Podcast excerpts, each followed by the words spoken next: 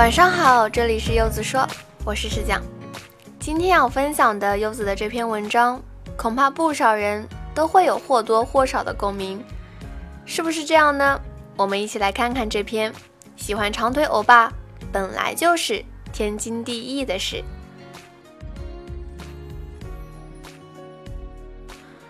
我是一个韩剧迷，从来自星星的你到太阳的后裔，几乎是一部没错的全部看完了。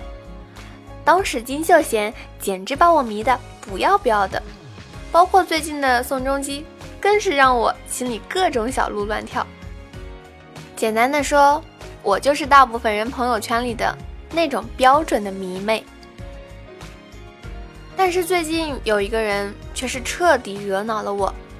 他就是我们单位的一个男同事。那天我看完的综艺节目后，顺手截了几张送男神的表情包，图个乐就直接放朋友圈了。为了效果好一点，我还专门配字了。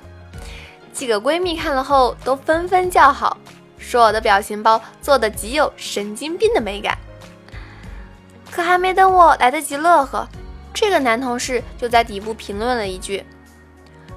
真搞不懂这些韩国明星有什么好看的，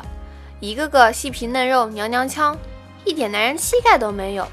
就因为你们这帮女人崇洋媚外，中国男人才找不到老婆。当时我就被恶心坏了，就转手给他回复了一句：不管宋仲基长得怎么样，但他至少不会像只野狗一样到处乱喷人，给别人扣上娘娘腔这种攻击词汇的帽子。像你这种德行的，就是长得比他帅，在女人眼里依然是个不入流的渣。骂完我就直接把他拉黑了，因为在我的定义里，和智障辩论永远都是浪费时间的，他们只会无脑喷，然后胡搅蛮缠。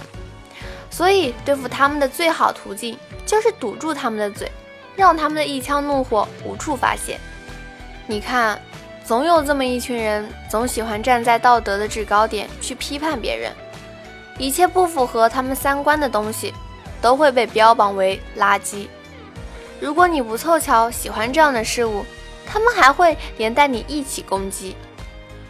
通常我称呼这种人为 loser， 因为他们连最起码的尊重都不懂得是什么意思。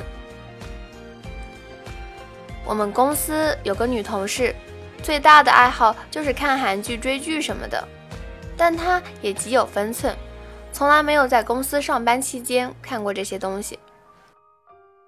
可即便如此，前几天在办公室，她依然受到了一个人公开的谩骂和诋毁。吵架的原因很简单，一个和她关系素来不好的女同事故意在办公室里说金秀贤丑啊胖啊什么的，现在什么变成了一个大肥猪了。可所有人心里都知道，那位女同事最喜欢的明星就是金秀贤了。后来女同事实在听不下去了，就小声的回了一句：你不喜欢是你的私事，拿出来在公共场合直接攻击，真是没素质。结果这不说不要紧，一说那个骂人的女同事来劲儿了，一下子火力全开，脏话不重样的将那位女同事嘲讽了半个小时，主题无非就是脑残粉以及诋毁她不爱国。骂完后她就趾高气昂的走人下班了。可那天所有人都看到那位被骂的女同事一个人趴在桌子上哭了很久。一周后，那个骂人的女同事被老板炒鱿鱼了，理由是因为上班期间玩游戏，而举报的人就是当初那个被骂哭的女孩子。喜不喜欢一些事物，其实都是大家自己的权利，你可以喜欢也可以不喜欢，没人逼着你要讨厌或者热爱什么。但同样，如果别人和你观点相悖，也别急着反驳，这个时候一个礼貌的微笑远比激烈的唇枪舌战来得有价值。就好比刚刚那个被炒鱿鱼的女同事，其实本质也不是坏人，挺热血的，每次同事出了点什么事情，他总是会很热心的去帮忙。可是他最遭人嫌的就是自大和偏执，不光是这次骂金秀贤，很多时候如果有人和他意见相左，都会惹怒他，甚至吵架。不过在柚子看来，世界本身很大，而我们很小，因此面对广袤的世界，充斥着无限的可能性。每个人的爱好不同，欣赏能力不同，简直是再正常不过的事情。往小里说，喜欢韩国欧巴是一件很正常的事情，因为人家长得帅。往大里说，喜欢古典乐的也不一定会比喜欢流行乐的更有品味，因为这两样东西完全没有可比性。科比和周杰伦都是名人，但你不能说科比比周杰伦强，因为这根本就是两个领域的事情。如果你真心讨厌一个人，那么你就安安静静的讨厌就好，这是你的权利。如果你非要强行让周围的人都认可你的观点，那你必然是无知而又偏执的。如果你为了贬低一件事物而与其他毫不相干的事物对比，那你便会更显得愚蠢。就像是凡科老大前段时间说起穆旦、周杰伦是垃圾，引起广大网友的批判一般，这种不尊重他人的家伙只会被辱骂。不过和成年不同的是，很多脑残之所以不被辱骂，原因是因为他们连成年的能力都比不上。不喜欢与无脑黑之间只差一个尊重。每个人都有自己的爱好，有人喜欢追星，有人喜欢动漫和小说，你可以不喜欢别人的，但请保持最起码的尊重。尊重他人的喜好，其实也是在尊重你自己。好了，送上一首韩语歌 Love Song，希望你们会喜欢。微信搜索柚子说，我以为你会与我擦肩而过，但你没有。晚安喽。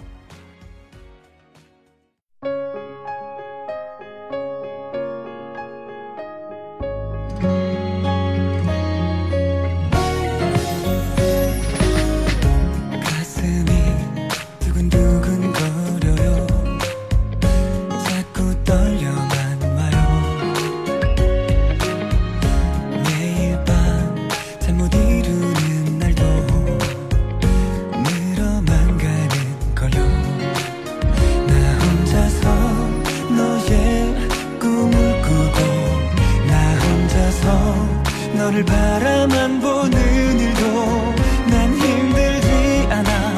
네가 있음에 I'm loving you 너와 함께 할 수 있다면 I think of you 정말 기분 좋은 날인데 Baby for you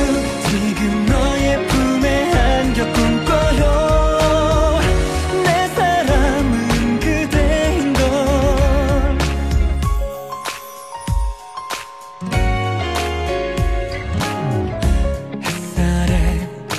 너의 얼굴이 너무 예뻐 보여요 오늘은 내게 고백해야지 이 밤이 가기 전에 나 혼자서 너의 꿈을 꾸고 나 혼자서 너를 바라만 보는 일도 난 힘들지 않아 네가 있을